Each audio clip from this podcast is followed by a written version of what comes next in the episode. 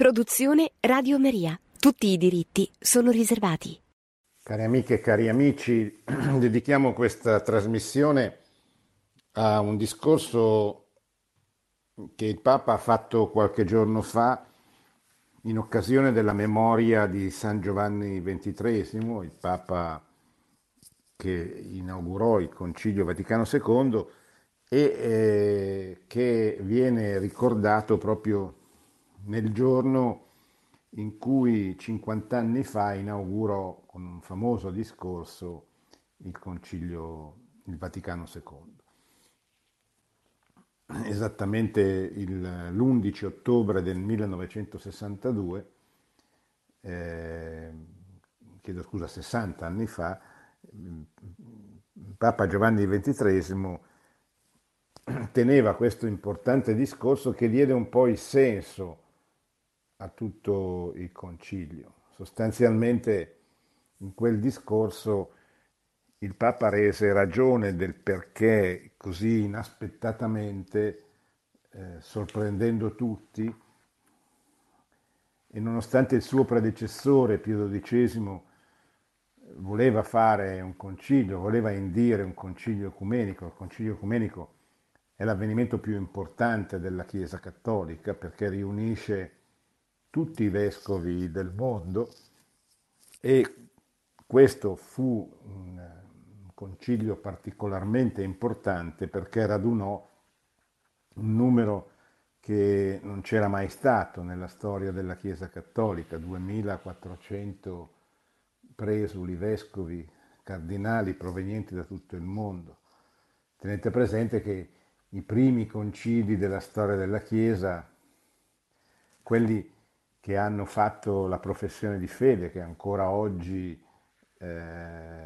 pronunciamo quando andiamo a messa la domenica, il credo, il concilio di Nicea, il concilio di Costantinopoli, il concilio, insomma i primi concili della Chiesa erano composti da 30, 50, 70, massimo 100 presuli, e lo stesso, anche se erano molti di più, ma non si raggiunsero mai neanche nell'età moderna il Concilio Vaticano I che venne convocato a Roma nel 1870 e poi venne interrotto perché la città, la capitale, venne invasa dall'esercito italiano per strapparla al potere temporale del Papa, e quindi il concilio si dovette sospendere, ma anche lì non c'erano certamente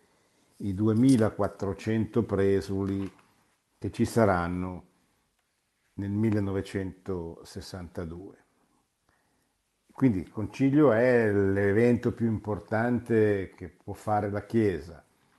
Il Papa Giovanni lo convocò inaspettatamente, lo dirà lui stesso nel suo giornale dell'anima, ispirato dallo Spirito Santo, nonostante appunto il suo predecessore Pio XII avesse deciso di non convocarlo proprio perché temeva le divisioni che c'erano all'interno della Chiesa. E in effetti queste divisioni accompagnarono tutta la storia dei 3 anni di concilio e soprattutto ferirono la Chiesa negli anni successivi, nei decenni successivi, dividendola, e nonostante appunto il magistero della Chiesa, il magistero del Papa, sia di Paolo VI, che prese il posto di Giovanni XXIII, che morì nel 63 e portò a compimento il concilio, sia Giovanni Paolo I, che rimase pochi giorni, ma sia Giovanni Paolo II, sia Benedetto XVI, sia oggi Papa Francesco, hanno sempre dato una lettura del Concilio Vaticano II molto precisa, fino ad arrivare nel 2005, quando Benedetto XVI disse, direi in maniera definitiva, Il Concilio è una riforma, un rinnovamento nella continuità dell'unico soggetto che è la Chiesa. Quindi tutte quelle fughe in avanti, tutte quelle rotture che produssero la divisione sia all'interno del Concilio, sia soprattutto dopo, fra coloro che lo giudicarono un evento rivoluzionario che spezzava la Chiesa, la storia della Chiesa in due, e ci furono i cosiddetti progressisti che esaltarono questa rottura, dicendo che la Chiesa doveva cambiare radicalmente, soprattutto contestando le caratteristiche della Chiesa così come era uscita dal Concilio di Trento 500 anni prima, dalla riforma cattolica del Concilio di Trento, e invece ce ne furono altri, che i cosiddetti tradizionalisti, che si opposero più o meno con diverse sfumature al Concilio stesso, giudicandolo negativamente. Il Magistero della Chiesa in modo molto preciso disse: è certamente una riforma, e adesso vedremo perché la Chiesa aveva bisogno di una riforma, posto che la Chiesa è sempre riformanda, come disse il cardinale Ratzinger, intervistato da Vittorio Messori nel suo celebre rapporto sulla fede nel 1985, posto che la Chiesa è sempre riformanda, ma in quel momento aveva bisogno di una riforma perché era cambiato molto, stava cambiando, ma era già radicalmente cambiato il mondo nel quale la Chiesa opera. E siccome lo scopo della Chiesa è quello di salvare le anime e quindi di evangelizzare il mondo, di portare la buona notizia della resurrezione di Gesù nel mondo, in tutto il mondo conosciuto, a tutti gli uomini, è chiaro che la Chiesa si sente in dovere di capire com'è il mondo, dove va il mondo, dove vanno gli uomini a lei contemporanei, e di come comunicare il Vangelo a quegli uomini che cambiano, che sono cambiati, che stanno cambiando, eccetera. Perché la comunicazione è una parte fondamentale della missione. Se la comunicazione non è compresa, non è adeguata, non è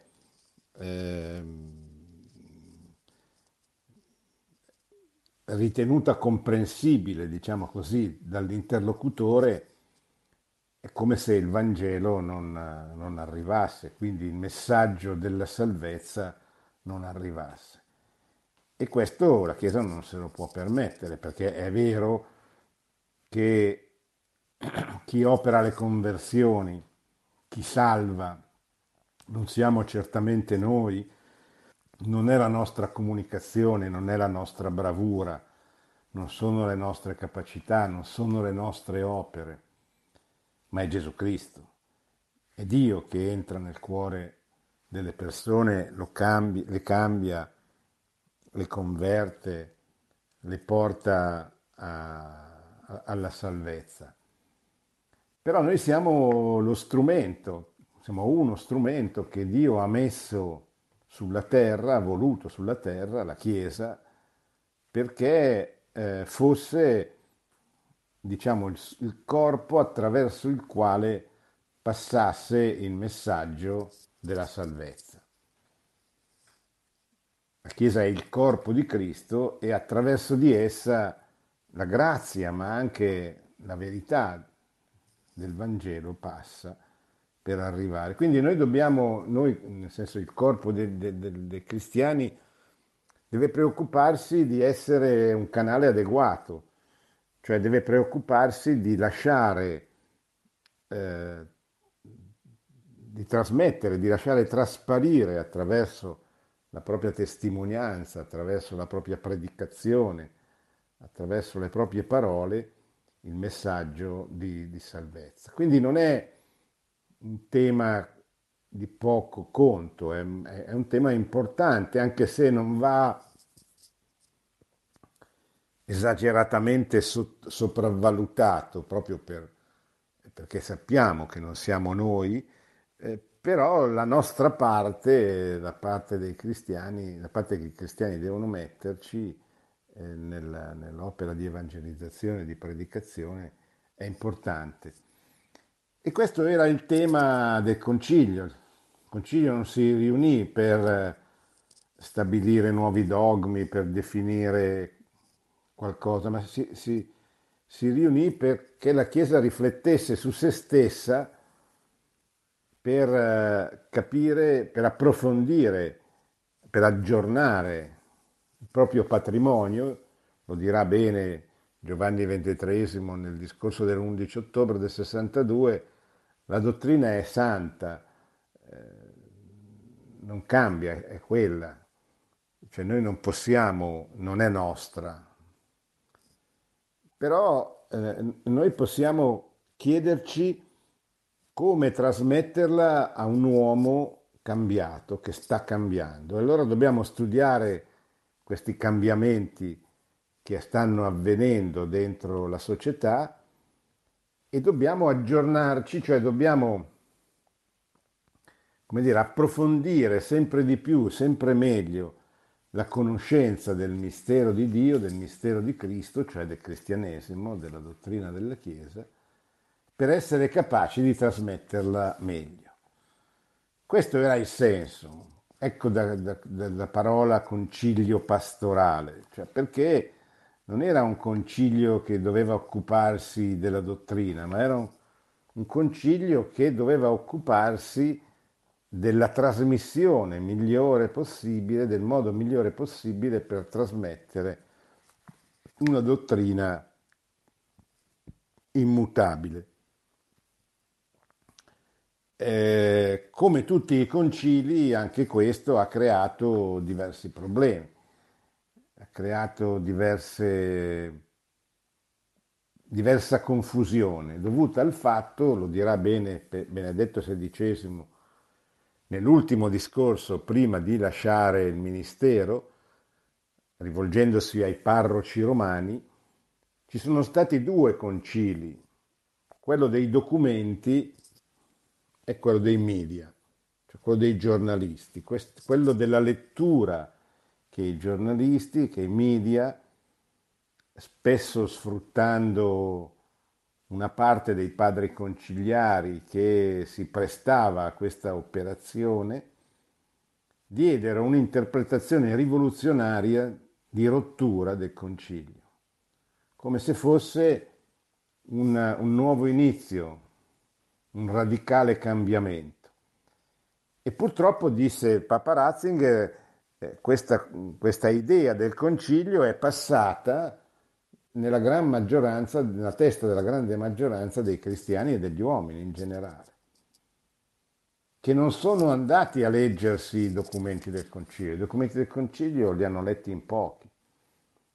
Ricordo una rivista cattolica Il Sabato fece un'inchiesta tanti anni fa e dalla quale emerse che, non mi ricordo la percentuale, ma molti vescovi non avevano mai letto i documenti del Concilio Vaticano II, che sono un bel malloppo, sono circa, tutti insieme, sono circa 1000 pagine, non è uno scherzo, ma sono importanti, perché è passata una lettura, un'interpretazione del Concilio che non è quella dei documenti, che non è quella adeguata alla verità contenuta nei documenti. I documenti dicono una cosa, e dicono sicuramente che non c'è nulla da cambiare dal punto di vista della dottrina, c'è da cambiare il modo di porgerla a un uomo diverso, ma questa è un'altra storia.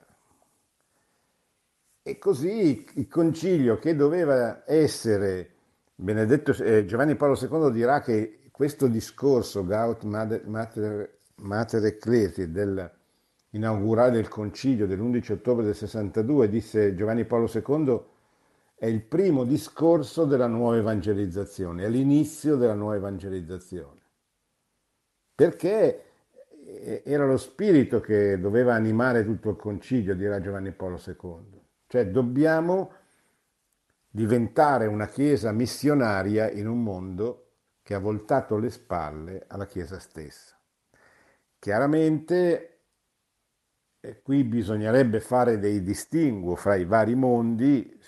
Se è corretta questa lettura, se parliamo dell'Europa, anche della Magna Europa, dell'Europa e delle sue filiazioni, l'America, l'Australia, cioè se parliamo del mondo occidentale, cioè di un mondo che negli anni 60 aveva già abbondantemente cominciato a rivoltarsi contro la Chiesa, contro la presenza della Chiesa, contro la presenza cristiana nella vita pubblica delle nazioni.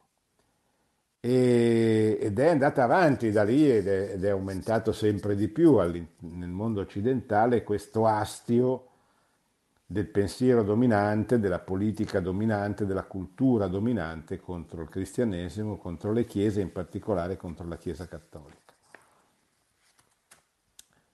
Diverso dovrebbe essere il discorso, o meglio adattato certamente, ma diverso se dovessimo applicare il Concilio Vaticano II a un paese dell'Asia o a un paese dell'Africa, perché sono paesi dove è in corso ancora la prima evangelizzazione, non la seconda, non quella che si rivolge a un popolo come il popolo italiano, ma soprattutto i popoli del nord Europa, eccetera, un popolo che ha da molto tempo ormai perso il contatto con le radici della fede, ma la fede in qualche modo nella sua famiglia, nei suoi avi, forse in qualche modo è ancora arrivata a lui, e quindi giustamente si parla di nuova evangelizzazione, di rievangelizzare, cioè di fare una seconda evangelizzazione perché la prima, gli effetti della prima si sono perduti. In Asia e in Africa il discorso è diverso, lì è in atto la prima evangelizzazione, cioè l'evangelizzazione di popoli che non hanno rinnegato Cristo, ma non l'hanno conosciuto, che non lo conoscono. E quindi questo comporta un approccio diverso, certamente, anche molto diverso. Però, insomma, i documenti del Concilio sono questi e questa è la loro intenzione, trasformare in una chiesa missionaria una chiesa di una società cristiana che non c'è più. Missionaria è uno degli scopi fondamentali della Chiesa stessa. Papa Francesco dirà in più occasioni che il suo obiettivo, in modo particolare l'ha scritto nell'Evangelii Gaudium, che è un po' il programma del pontificato, il suo obiettivo è quello di trasformare tutta la pastorale della Chiesa, cioè la pastorale di una parrocchia, le strutture di una parrocchia, in un'ottica missionaria. Cioè se, lo traduco semplificandolo, se non entra nel nostro cuore, nella nostra mente, il desiderio di comunicare la fede all'esterno, a quelle che il Papa chiama le periferie esistenziali, cioè a chi non ha conosciuto Cristo sostanzialmente. Se non sentiamo questo desiderio e se la Chiesa non ritorna a sentire questo desiderio missionario, non si rialzerà mai dal selciato su cui è caduto, dalla strada nella quale si è fermata. Perché poi si potranno commettere tanti errori, ma se non c'è questo impulso missionario, questo desiderio di trasmettere e far conoscere la salvezza, tutto il resto diventa una prassi abitudinaria che non ha nessuna prospettiva, diciamo così, di evangelizzazione. Mi ami è la prima frase che Gesù rivolge a Pietro nel Vangelo di Giovanni 21,15. L'ultima invece è pasci le mie pecore. Nell'anniversario dell'apertura del Concilio Vaticano II sentiamo rivolte anche a noi, come Chiesa, queste parole del Signore. Mi ami, pasci le mie pecore. Anzitutto mi ami. È un interrogativo perché lo stile di Gesù non è tanto quello di dare risposte, ma di fare domande, domande che provocano la vita. E il Signore, che nel suo grande amore parla agli uomini come ad amici e si intrattiene con essi, come è scritto nella Costituzione del Concilio dei Verbum, il Signore chiede ancora, chiede sempre alla Chiesa, sua sposa, mi ami? Il Concilio Vaticano II è stata una grande risposta a questa domanda. È per ravvivare il suo amore che la Chiesa, per la prima volta nella storia, ha dedicato un concilio a interrogarsi su se stessa, a riflettere sulla propria natura e sulla propria missione. E si è riscoperta mistero di grazia generato dall'amore. Si è riscoperta popolo di Dio, corpo di Cristo, tempio vivo dello Spirito Santo. Questo è il primo sguardo, dice il Papa, da avere sulla Chiesa, lo sguardo dall'alto. Sì, la Chiesa prima di tutto va guardata dall'alto, con gli occhi innamorati di Dio. Chiediamoci se nella Chiesa partiamo da Dio, dal suo sguardo innamorato su di noi. Sempre c'è la tentazione di partire dall'io piuttosto che da Dio, di mettere le nostre agende prima del Vangelo, di lasciarci trasportare dal vento della mondanità per inseguire le mode del tempo o di rigettare il tempo che la provvidenza ci dona per volgerci indietro.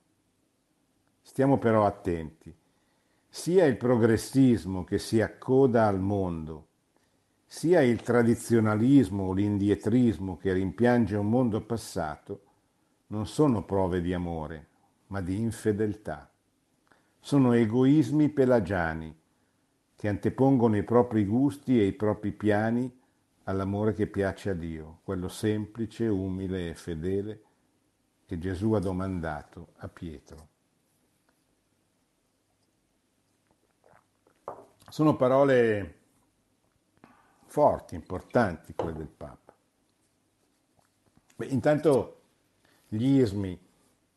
È chiaro che la Chiesa è fondata sulla tradizione, non può prescindere da essa. La tradizione è la trasmissione della fede ininterrottamente in corso dagli apostoli, da Gesù, che si rivolge agli apostoli, dall'ultimo degli apostoli, fino a oggi. Di generazione in generazione, per 2000 anni, la tradizione con la T maiuscola è stata trasmessa di generazione in generazione.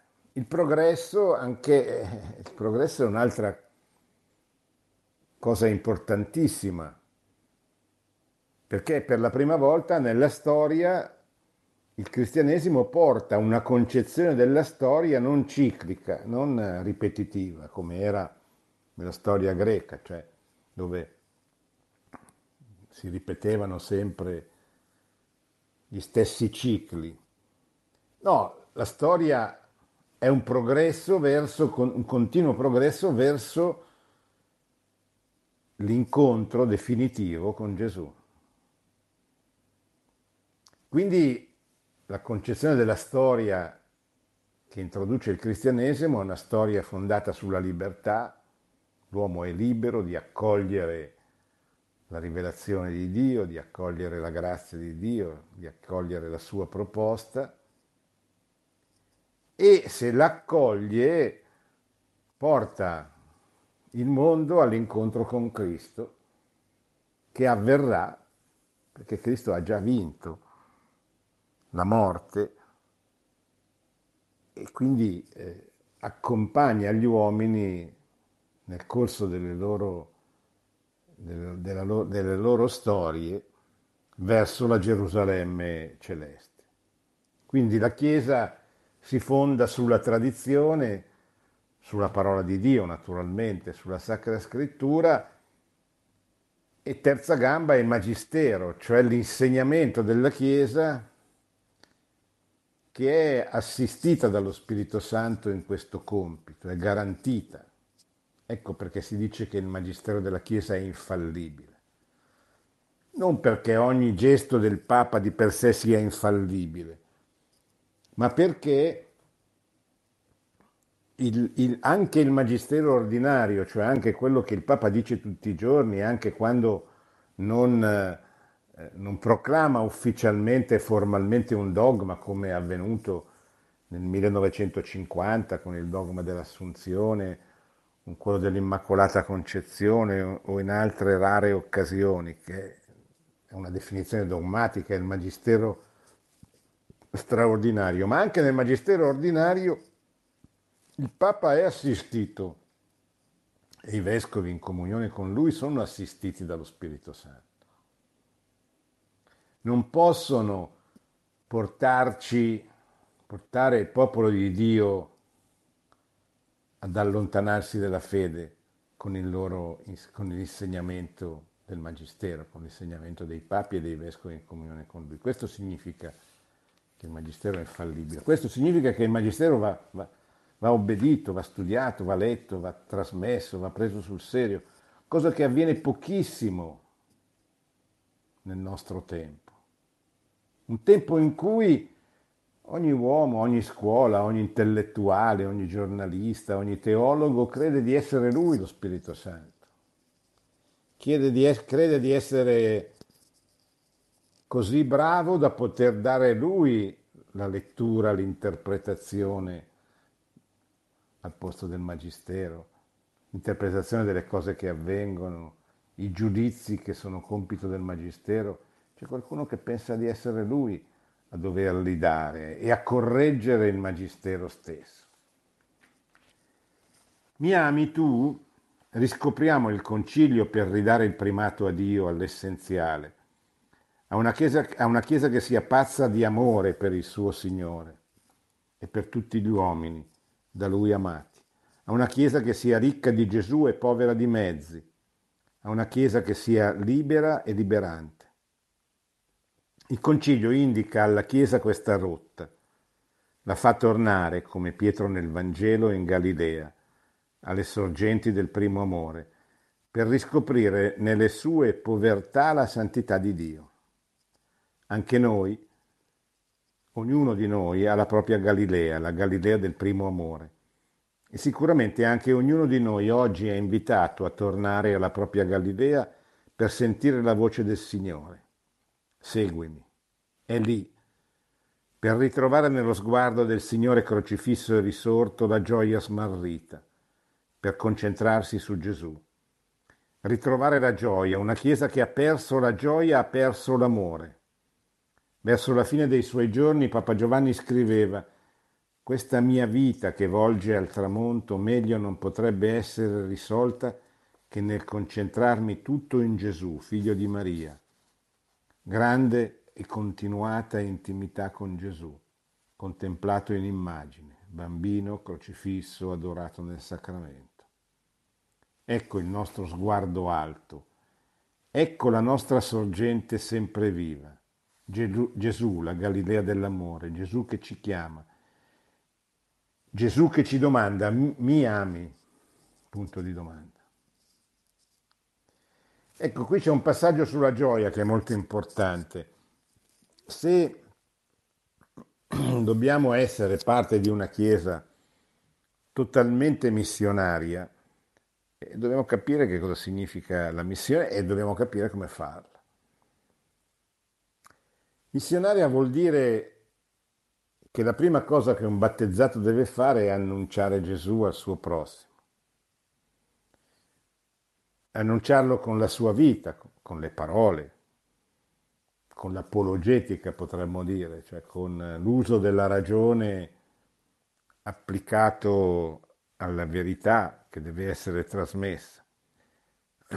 Noi non possiamo però fare questo se concepiamo quello che dobbiamo trasmettere, la dottrina che dobbiamo trasmettere, che non è solo l'esperienza della fede, la testimonianza, la persona del Signore. Certo, questa è la prima e fondamentale cosa, no? Il cristianesimo è una persona, è il figlio di Dio che si è fatto carne, che si è fatto uomo.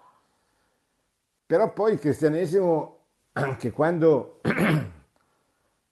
la persona a cui ci rivolgiamo scoprisse Cristo, si innamorasse di Cristo, cominciasse veramente a credere, e poi dovremmo avere il compito di presentargli qual è questa dottrina che nasce da questa fede, cioè che cosa dice Cristo sulla vita dei popoli, non solo sulla vita individuale. Che cosa dice il cristianesimo? Ecco allora la dottrina della Chiesa, il catechismo della Chiesa Cattolica, che è uno strumento eccezionalmente importante. Solo due volte nella storia di 2000 anni la Chiesa ha compiuto un gesto di questo genere, facendo un catechismo universale. Lo ha fatto dopo il Vaticano II, così come lo aveva fatto dopo il Concilio di Trento. Un catechismo universale per tutti, che poi ciascuna Chiesa dovrà coniugare, dovrà incarnare nella sua realtà, nel suo tempo storico, con i suoi problemi, le sue difficoltà, eccetera. Ma esiste una dottrina della Chiesa per tutta la Chiesa, che non è modificabile, perché non è qualcosa che la Chiesa ha inventato, le è stata trasmessa, le è stata rivelata. È frutto della sua riflessione. Questo bisognerebbe dirlo a proposito, per esempio, di quella tragica situazione che si sta verificando nella Chiesa tedesca, riunita da anni in un sinodo che sembra volere mettere in discussione i principi fondamentali del cristianesimo, che sembra volere mettersi in contrasto con Roma, con il Papa, con il suo magistero, eccetera, per fare una Chiesa autocefala come quelle ortodosse, una Chiesa a sé, staccata da Pietro. Allora, questo è molto importante, cioè capire che comunicare Cristo poi vuol dire anche comunicare la sua dottrina, il suo insegnamento. E bisogna farlo, seconda cosa, bisogna farlo con la gioia. Come diceva San Tommaso Moro, il buon umore non è un'opzione, è un obbligo, è un dovere. Noi abbiamo il dovere di essere di buon umore, cioè di trasmettere la gioia, di essere cristiani pieni di gioia, perché se no, umanamente parlando, nessuno verrà alla Chiesa. Ma perché dovrei venire se i cristiani sono tutti così tristi? C'è una frase che disse un filosofo che ha fatto tanti danni agli uomini, Friedrich Nietzsche, che però dice in una circostanza, l'ho sentita in una predica di un sacerdote lunedì mattina, dice: se i cristiani avessero il volto un po' più gioioso, forse anch'io allora mi farei cristiano. L'ha scritto, non mi ricordo in quale, se nella Gaia Scienza o in una delle sue opere. Se fossero pieni di gioia, probabilmente anch'io mi convertirei. Noi non possiamo pensare, umanamente parlando, sempre. Poi il Signore ha le sue strade, grazie a Dio, che prescindono dalle nostre, ma noi non possiamo pensare di poter convincere, di poter attirare.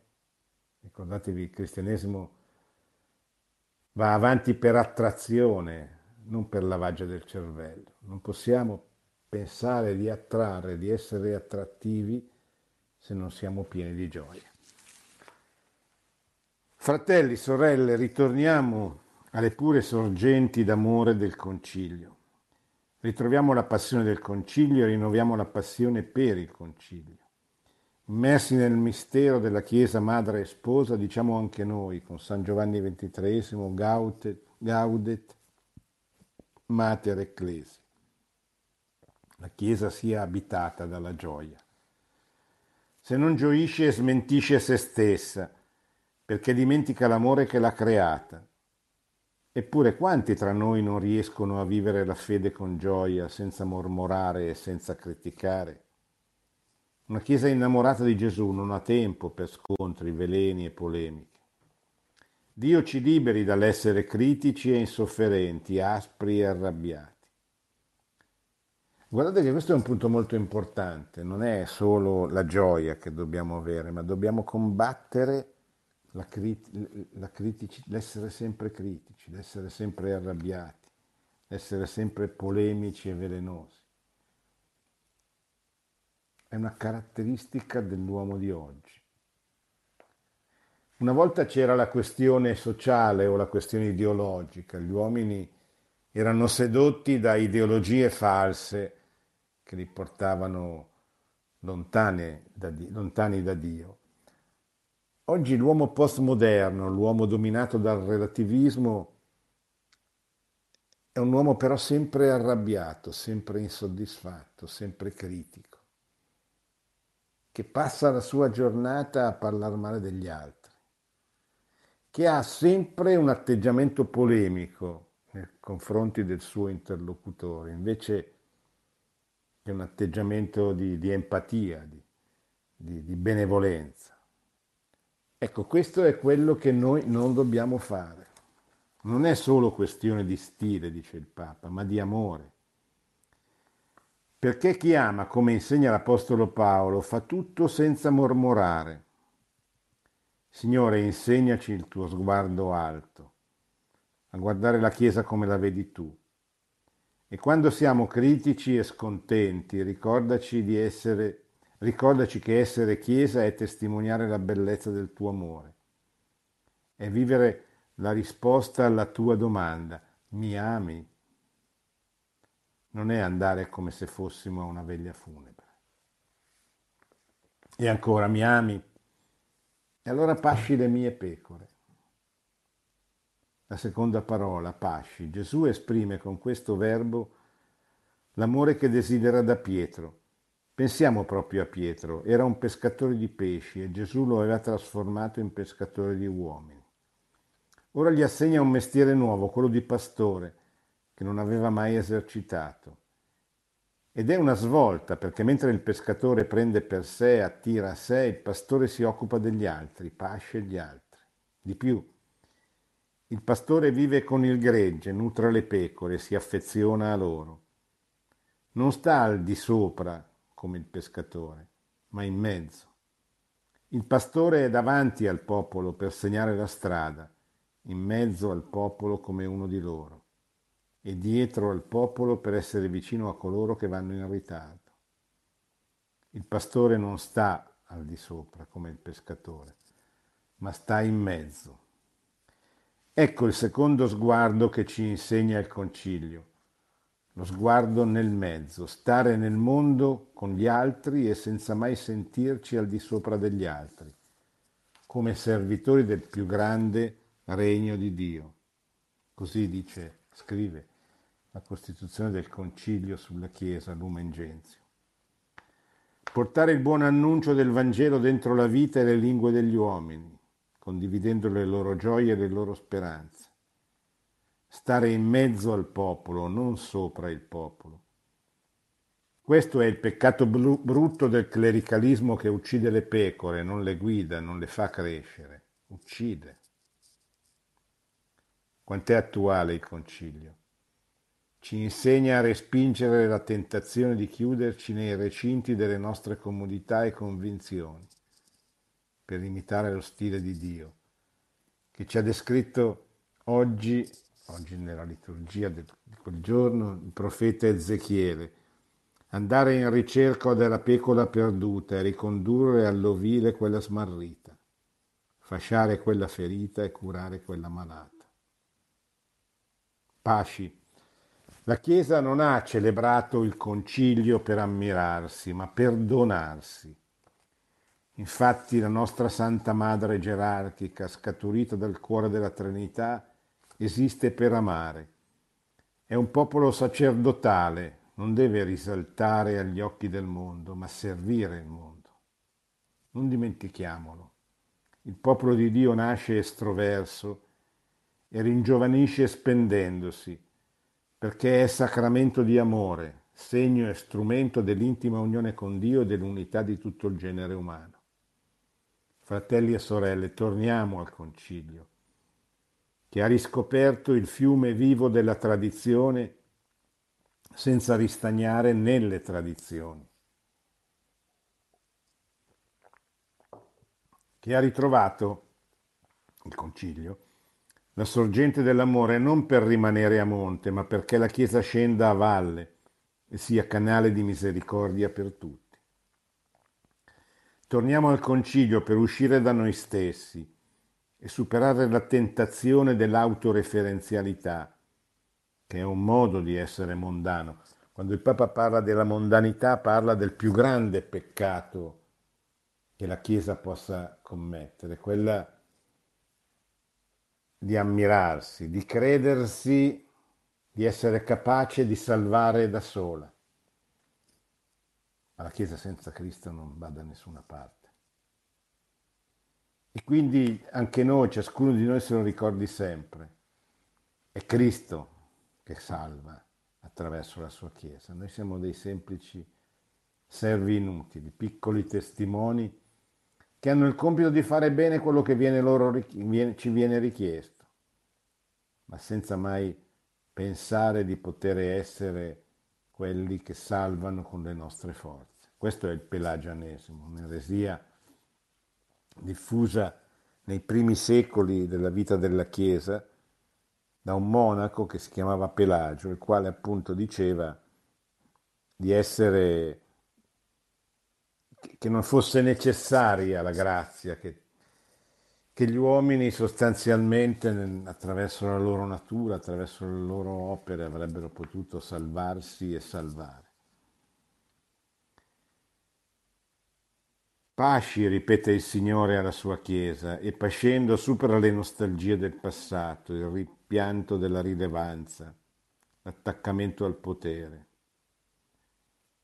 L'irrilevanza, quella volontà tipica dell'epoca postmoderna di volere sempre apparire, di voler sempre emergere, di voler sempre essere al centro dell'attenzione.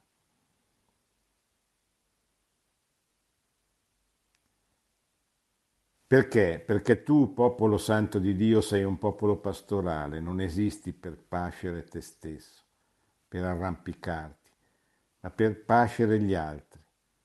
Tutti gli altri, con amore. E se è giusto avere un'attenzione particolare, sia per i prediletti di Dio, cioè i poveri, gli scartati, per essere, come disse Papa Giovanni, la Chiesa di tutti e particolarmente la Chiesa dei poveri.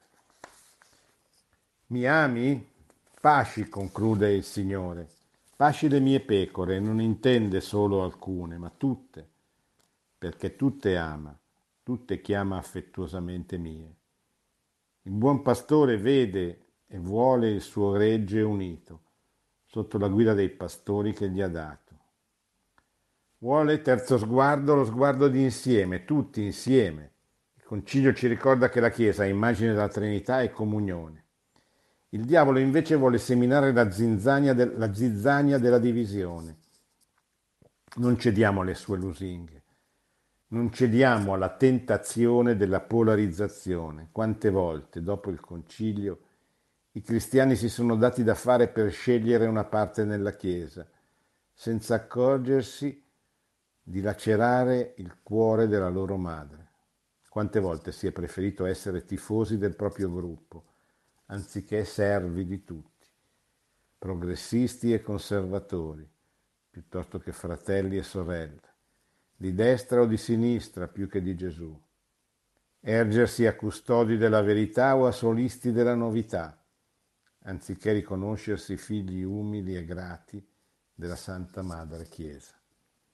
Tutti siamo figli di Dio, tutti fratelli nella Chiesa, tutti Chiesa, tutti Il Signore non ci vuole così, noi siamo le sue pecore, il suo gregge, e lo siamo solo insieme, uniti.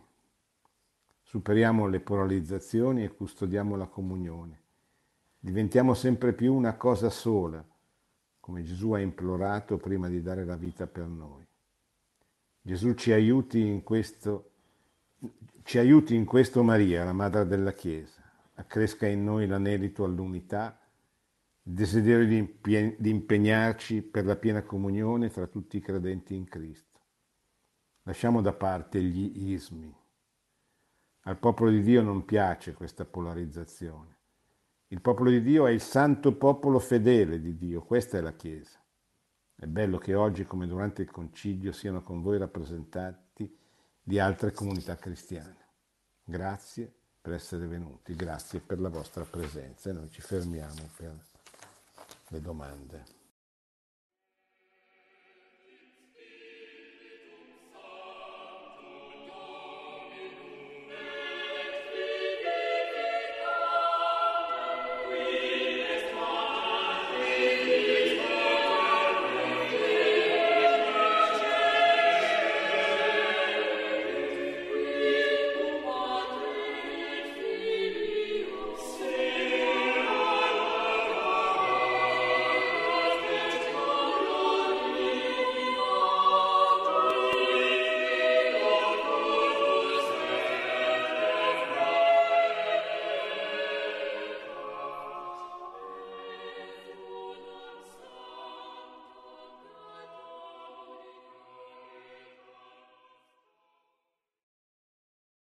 Pronto?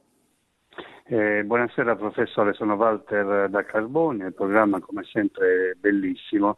Ecco, parlando del concilio, io pensavo anche alla dottrina sociale della Chiesa, a quello che viene chiamato anche da San Paolo VI lo sviluppo integrale. Ecco, mi piacerebbe avere qualche spiegazione, anche perché si sa che un'economia, uno sviluppo non può essere solo crescita materiale, se questa crescita poi materiale nega con l'uguaglianza e quindi crea disuguaglianze, nega la soddisfazione anche dei bisogni spirituali delle persone. Ecco, ci può dare qualche spiegazione su questo sviluppo integrale? Ecco, grazie, sì. Buona serata a tutti, grazie. Sì, grazie.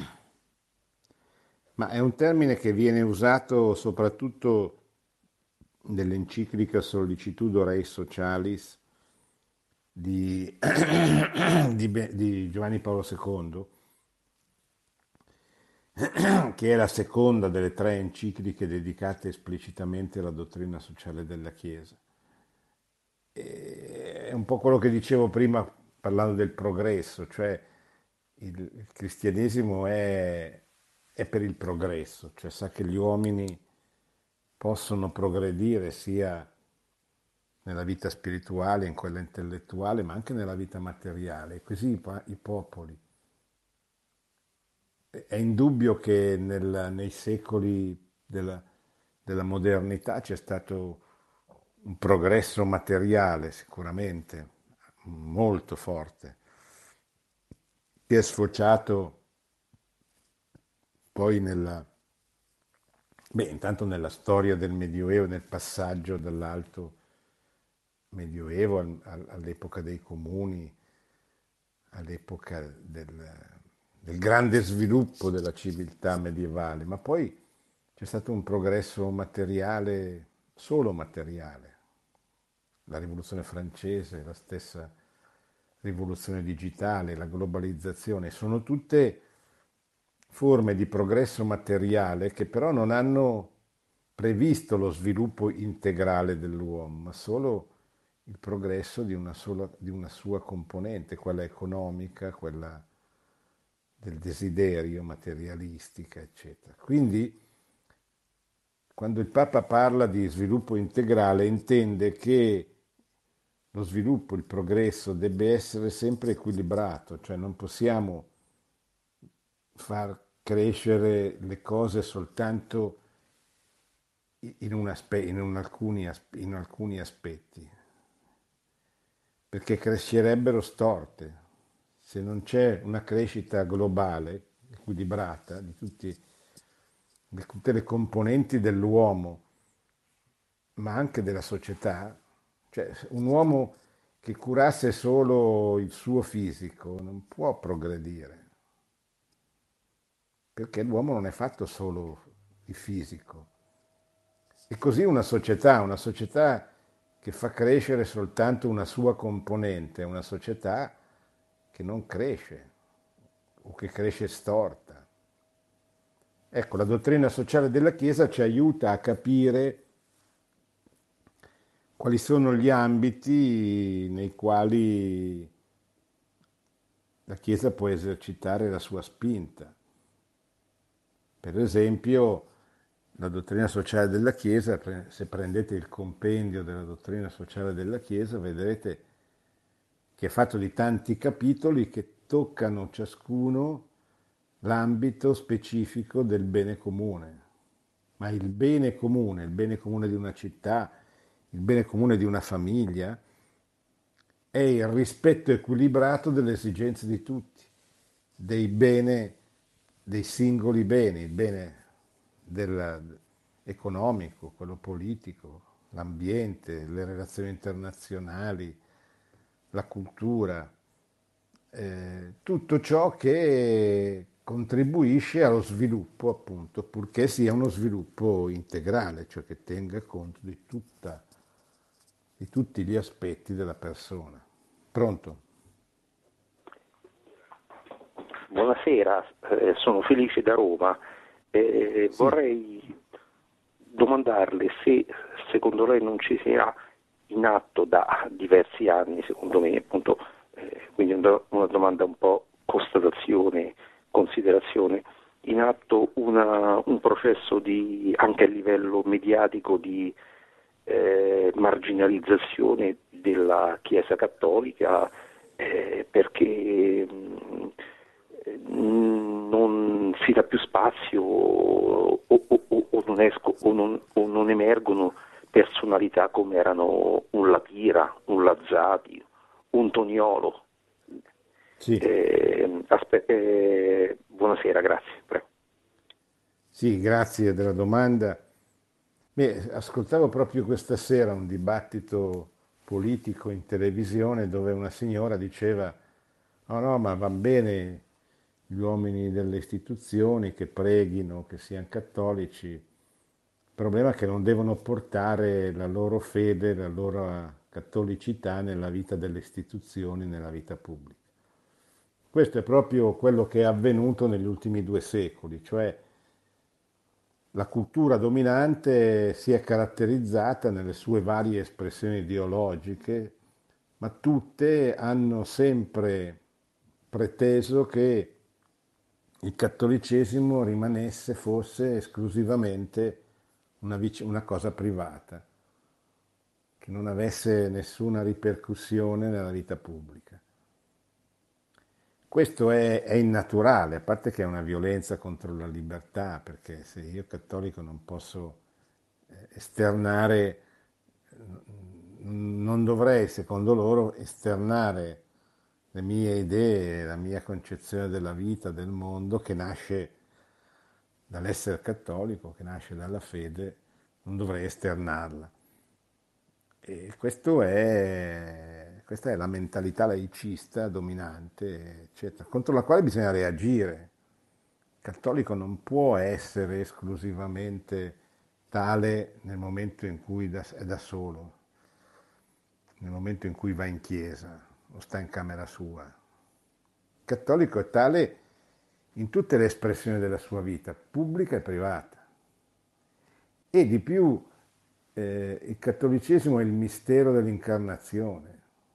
Cioè Dio si è fatto uomo, si è incarnato, e noi dobbiamo entrare dentro con tutta la nostra persona di cristiani, di figli di Dio, dobbiamo entrare dentro nella vita del mondo, per cambiarla, evidentemente, per renderla cristiana, per portarci il Vangelo, non per diventare come il mondo.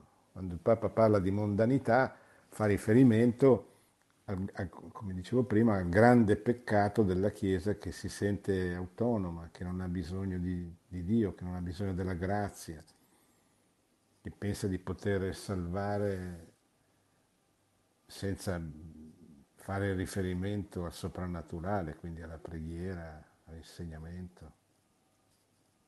Bene, siamo arrivati alla fine, abbiamo letto un discorso molto importante di Papa Francesco in occasione della memoria di San Giovanni XXIII sul Concilio Vaticano II, proprio nell'anniversario, nel 60° anniversario del discorso inaugurale con cui Papa Giovanni cominciò il Concilio, con questo importante discorso che diede un po' il senso di che cosa il Concilio avrebbe voluto fare e poi fece nei suoi documenti che rimangono a nostra disposizione per essere letti e realizzati. Grazie e buona settimana a tutti. Produzione Radio Maria. Tutti i diritti sono riservati.